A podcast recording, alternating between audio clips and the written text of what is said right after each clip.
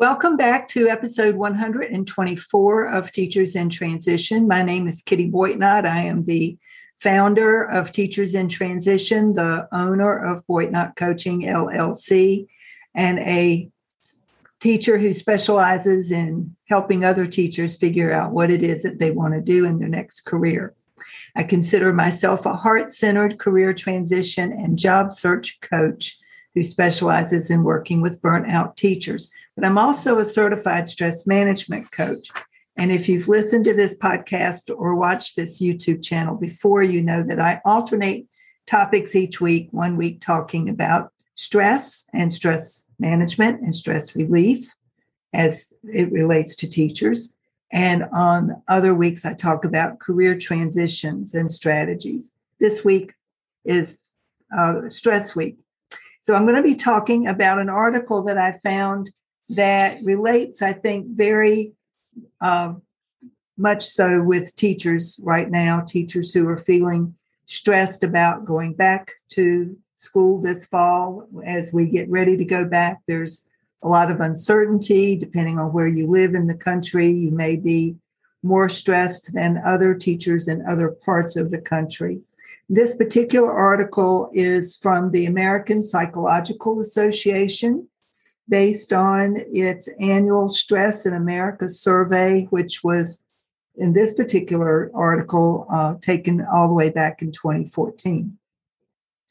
I don't think it's any surprise to know that stress has continued to be an increasingly worrisome problem since 2014 and is uh, an acute problem, not just for teachers, but for parents, for administrators, for doctors, for nurses, for people who are in the public health field, for those who are trying to figure out how to navigate this country through the problems of people not wanting to trust the science and not wanting to get vaccinated, along with the political pressures that are going along with the time that we live in. But today we're going to talk about stress as it relates to teachers, in particular, from this article about stress in the workplace. And they list certain factors that tend to go hand in hand with work related stress. Uh, some of the workplace stressors are see if any of these resonate with you low salaries, excessive workloads, few opportunities for growth or advancement, work that isn't engaging or challenging. That one may not be quite so true for some of you, but it might be true for others. Lack of social support, not having enough control over job related decisions. I think every teacher in the country can relate to that one and conflicting demands or unclear performance expectations. Ding, ding, ding, ding. I think that if you're a teacher anywhere in this country, probably anywhere in the world, because teachers in the United States are not the only ones who are stressed out. I follow a, a Facebook group where there are teachers who are posting daily about their frustrations, their stress, their, their anxiety, their desire to leave the classroom, but they're scared because they don't know where they could go to if they left. And that's probably where a lot of you who are listening to this are in your particular situation. So, what can you do to manage all of this stress? Well, if you're if if low salaries are the cause of your stress, then the solution is to look for a job that's going to pay you more.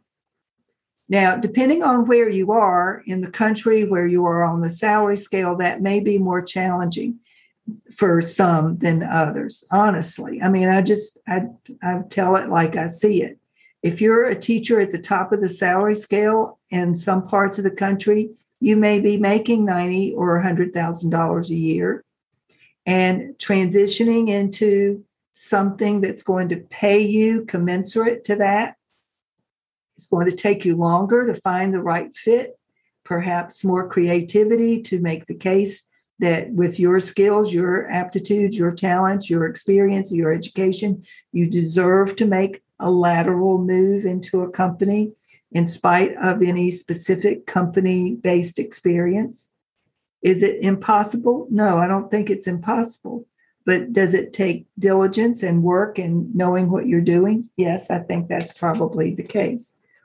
For younger teachers with three to five years of experience, making that transition is not quite as challenging because they're coming in at a lower salary and are probably going to be able to find something commensurate with the salary that they've been making.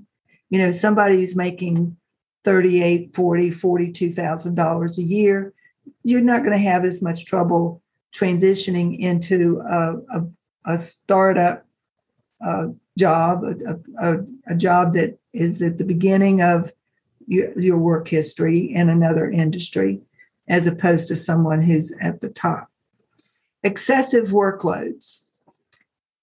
Every teacher in the country can certainly relate to that. And what I would say to you is to the extent that you can, you need to start unloading some of your work. A lot of teachers, now let's just be honest, a lot of teachers do more than they are expected to do. They are people pleasers, they're helpers, they want to they want to be praised, they want to be appreciated, and who doesn't want to be appreciated? But if you take on so much extra work that it is sacrificing your health, you don't have time for your family, you're skimping on time with friends, you're not ever taking a vacation because you're constantly engaged in work, there's a problem. The excessive workload is sometimes within your your realm of control. So think clearly about what has to be done and what is optional to be done.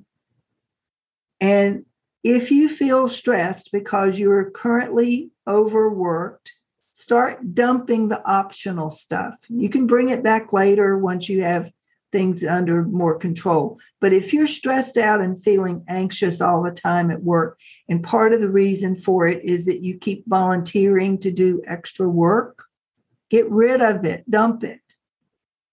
I had a client this year who's told me she's let go of all the quote unquote leadership opportunities that she had signed up for in the past, things that took mm-hmm. extra time, things that took extra planning she was paid for those opportunities, but she wasn't being paid enough for the time that she was putting into them.